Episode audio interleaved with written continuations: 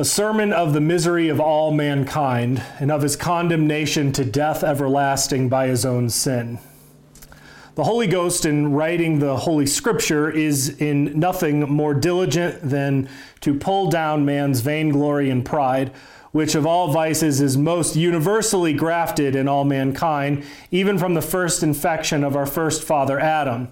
And therefore, we read in many places of Scripture many notable lessons against this old-rooted vice, to teach us the most commendable virtue of humility, how to know ourselves, and to remember what we be of ourselves. In the book of Genesis, Almighty God gives us all a title and name in our great-grandfather Adam, which ought to warn us all to consider what we be, whereof we be, from whence we came, and whether we shall, saying thus, in the sweat of thy face shall thou eat your bread, till you be turned again into the ground. For out of it you were taken, inasmuch as you are dust, into dust you will be turned again. Here, as it were in a glass, we may learn to know ourselves to be but ground, earth, and ashes, and that to earth and ashes we will return.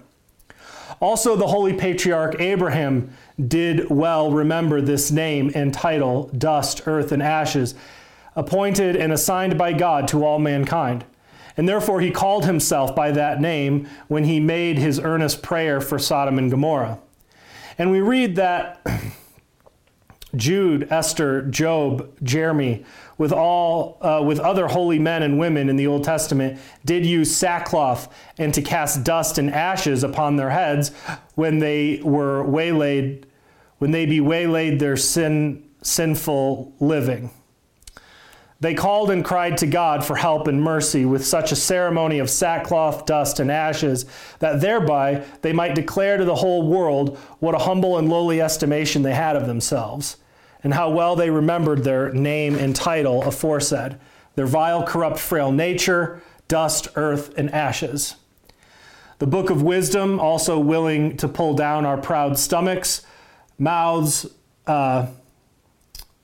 moves us diligently to remember our mortal and earthly generation, which we have all of him that was first made, and that all men, as well as kings, as subjects, come into this world and go out of the same in like sort.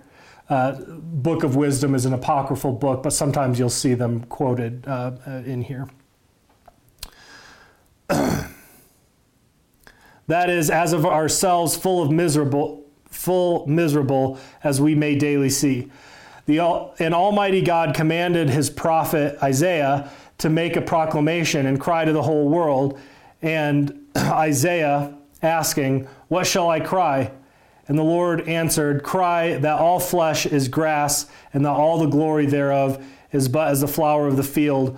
When the grass is withered and the flower falls away, when the wind of the Lord blows upon it. The people surely is grass, which is dried up, and the flower fades away." And the holy man Job, having in himself great experience of the miserable and sinful estate of man, does open the same to the world in these words. "Man," says he, "that is born of a woman, living but a short time, is full of many, many miseries. He springs up like a flower and fades again, vanishes away as it were a shadow, and never continues in one state. And does thou judge it me, O Lord, to open thine eyes upon such a one, and to bring him to judgment with you? Who can make him clean, that is conceived of an unclean seed? And all men of their evilness and natural proneness be so universally given to sin, that as the Scripture says, God repented that ever he made man. And by sin, his indignation was so much provoked against the world that he drowned all the world with Noah's flood, except Noah himself and his little household.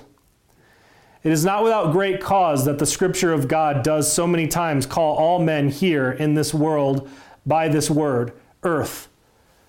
O thou earth, earth, earth, says Jeremy, hear the word of the Lord. This our right name, calling, and title, earth, earth, earth, pronounced by the prophet, shows what we be indeed, by whatsoever other style, title, or dignity men do call us. Thus he plainly names us, who knows best, both what we be and what we ought of right to be called. And thus he sets us forth, speaking by his faithful apostle St. Paul, all men, Jews and Gentiles, are under sin. There is none righteous, no, not one. There is none that understands. There is none that seeks after God. They are all gone out of the way. They are all unprofitable. There is none that does good, no, not one. Their throat is an open sepulchre. With their tongues they have used craft and deceit. The poison of serpents is under their lips. Their mouth is full of curling and bitterness. Their feet are swift to shed blood. Destruction and wretchedness are in their ways, and the way of peace have they not known. There is no fear of God before their eyes. And in another place, St. Paul writes, God has wrapped all nations in unbelief that he might have mercy on all. The scripture shuts up all under sin, that the promise by the faith of Jesus Christ should be given unto them that believe. St. Paul in many places paints us out in our colors, calling us the children of the wrath of God when we be born, saying also that we cannot think a good thought of ourselves, much less can we say well or do well of ourselves. And the wise man says in the book of Proverbs, the just man falls 7 times a day. The most tried and approved man, Job, feared all his works. St. John the Baptist, being sanctified in his mother's womb and praised before he was born, being called an angel and great before the Lord, filled even from his birth with the Holy Ghost, the preparer of the way for our Savior Christ, and commended of our Savior Christ to be more than a prophet and the greatest that ever was born of a woman, yet he plainly grants that he had need to be washed of Christ. He worthily extolled and glorified his Lord and Master Christ and humbled himself as unworthy to unbuckle his shoes, and gives all honor and glory to God. So does St. Paul, both often and evidently confesses himself, that he was of himself, ever giving as a most faithful servant all praise to his master and savior. So does blessed St. John the Evangelist, in the name of himself and of all other holy men, be they never so just, make this open confession. If we say that we have no sin, we deceive ourselves and the truth is not in us. If we acknowledge our sins, God is faithful and just to forgive us our sins and to cleanse us from all unrighteousness. If we say we have not sinned, we make him a liar, and his word is not in us. Wherefore, the wise man in the book called Ecclesiastes makes this true and general confession. There is not one just man upon the earth that does good and sins not. And David is ashamed of his sin, but not to confess his sin. How often and how earnestly and lamentably does he desire God's great mercy for his great offenses, and that God should not enter into judgment with him. And again, how well weighteth this holy man his sins, when he confesses that they be so many in number and so hid and hard to understand, that it is in a manner impossible to know, utter, or number them. Wherefore he, having a true earnest and deep contemplation and consideration of his sins, and yet not coming to the bottom of them, he makes supplication to God to forgive him his privy secret hid sins, to the knowledge of which we cannot attain unto. He weigheth rightly his sins from the original root and springhead, perceiving inclinations, provocations, stirrings, stingings, buds, branches, dregs, infections, tastes, feelings, and sense of them, to continue in him still. Wherefore he says, mark and behold, I was conceived in sins. He says not sin, but in the plural number, sins, for as much as out of one, as a fountain, spring all the rest. Our Savior Christ says there is none good but God, and that we can do nothing that is good without him, nor no man can come to the Father but by him. He commands us also to say that we be unprofitable servants when we have done all that we can do. He prefers the penitent publican before the proud, holy, and glorious Pharisee. He calls himself a physician, but not to them that be whole, but to them that be sick, and have need of his salve in their sore, for their sore. He teaches us in our prayers to re-acknowledge ourselves sinners and to ask righteousness and deliverance from all evils at our Heavenly Father's hand. He declares that the sins of our own hearts do defile our own selves. He teaches that an evil word or thought deserves condemnation, affirming that we shall give account of every idle word.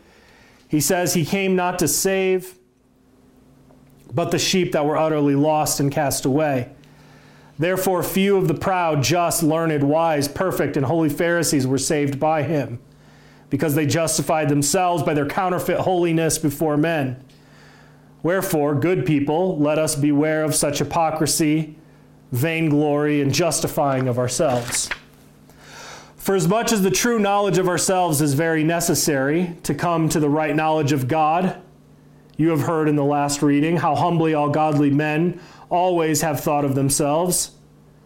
And so to think and judge of themselves are taught of God their Creator by His holy word. For of ourselves we be crab trees that can bring forth no apples. We be of ourselves of such earth as can bring forth but weeds, nettles, brambles, briars, cockle, and darnel. Our fruits be declared in the 5th chapter to the Galatians. We have neither faith, charity, hope, patience, chastity, nor anything else that good is but of God, and therefore these virtues be called there the fruits of the Holy Ghost and not the fruits of man.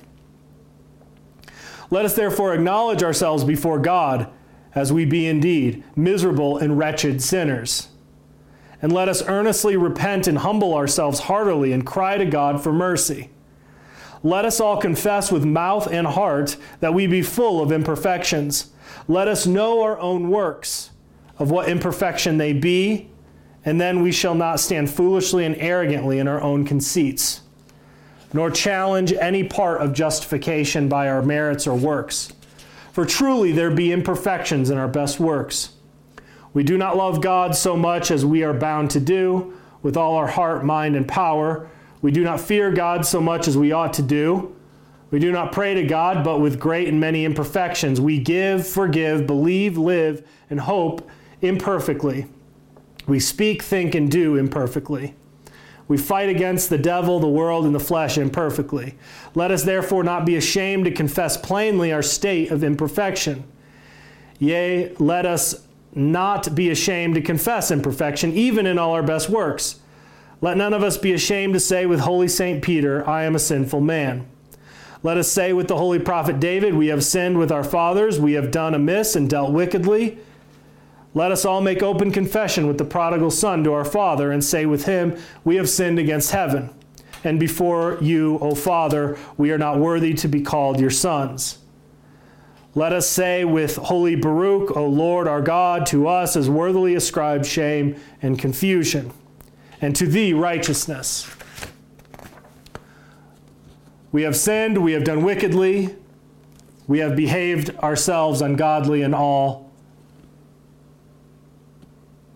your righteousness. Let us all say with the holy prophet Daniel, O Lord, righteousness belongs to you. Unto us belongs confusion. We have sinned, we have been naughty, we have offended, we have fled from you, we have gone back from all your precepts and judgments. So we learn of all good men in holy scriptures to humble ourselves and to exalt, extol, praise, magnify, and glorify God.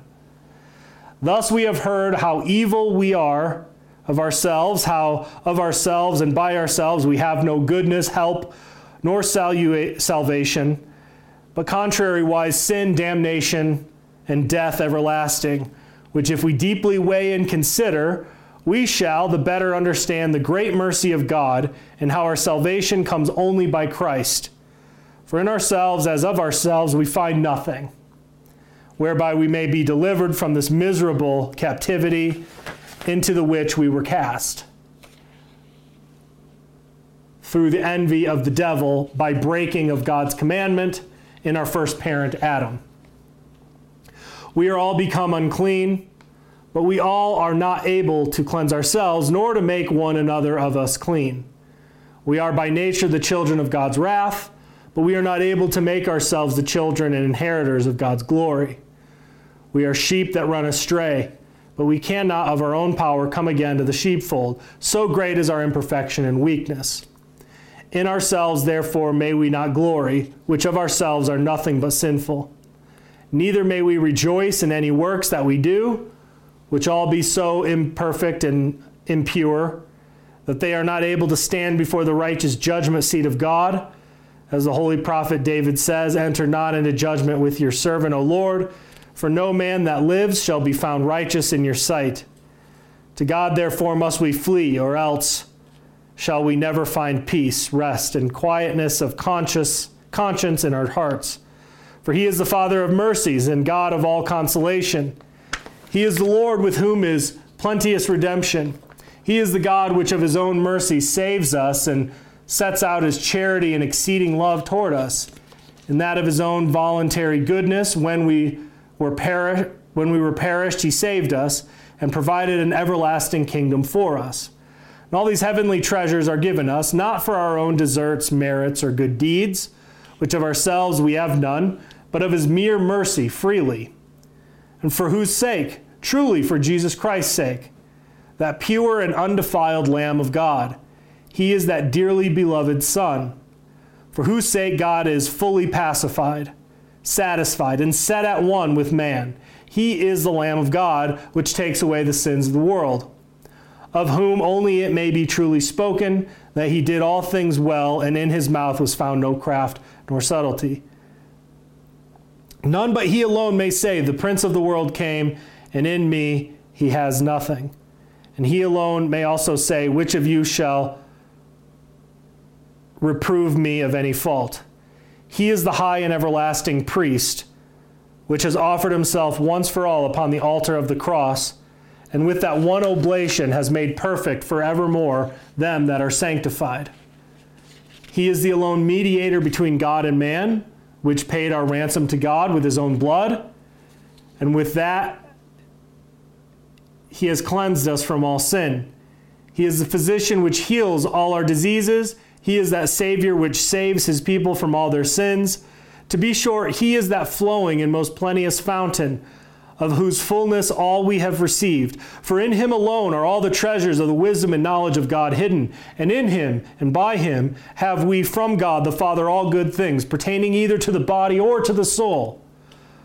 Oh, how much are we bound to this, our heavenly Father, for his great mercies, which he has so plenteously declared unto us in Christ Jesus, our Lord and Savior. What thanks worthy and sufficient can we give to him? Let us all with one accord burst out with joyful voice, ever praising and magnifying this Lord of mercy, for his tender kindness showed unto us in his dearly beloved Son, Jesus Christ our Lord. Hitherto have we heard what we are of ourselves, very sinful, wretched, and damnable. Again, we have heard how that of ourselves and by ourselves we are not able to think a good thought or work a good deed, so that we can find in ourselves no hope of salvation, but rather whatsoever makes unto our destruction. Again, we have heard the tender kindness and great mercy of God the Father toward us, and how beneficial he is to us for Christ's sake, without our merits or deserts, even of his own mere mercy and tender goodness. Now, how these exceeding great mercies of God set abroad in Christ Jesus for us be obtained, and how we be delivered from the captivity of sin, death, and hell, it shall more at large, with God's help, be declared in the next sermon. In the mean season, yea, and at all times, let us learn to know ourselves, our frailty and weakness, without any craking or boasting of our own good deeds and merits. Let us also acknowledge the exceeding mercy of God toward us, and confess that as of ourselves come all evil and damnation, so likewise of him comes all goodness and salvation. As God himself says by the prophet Hosea, O Israel, thy destruction comes of yourself, but in me only is your help and comfort. If we thus humbly submit ourselves in the sight of God, we may be sure that in the time of his visitation, he will lift us up into the kingdom of his dearly beloved Son, Christ Jesus our Lord, to whom with the Father and the Holy Ghost be all honor and glory forever. Amen.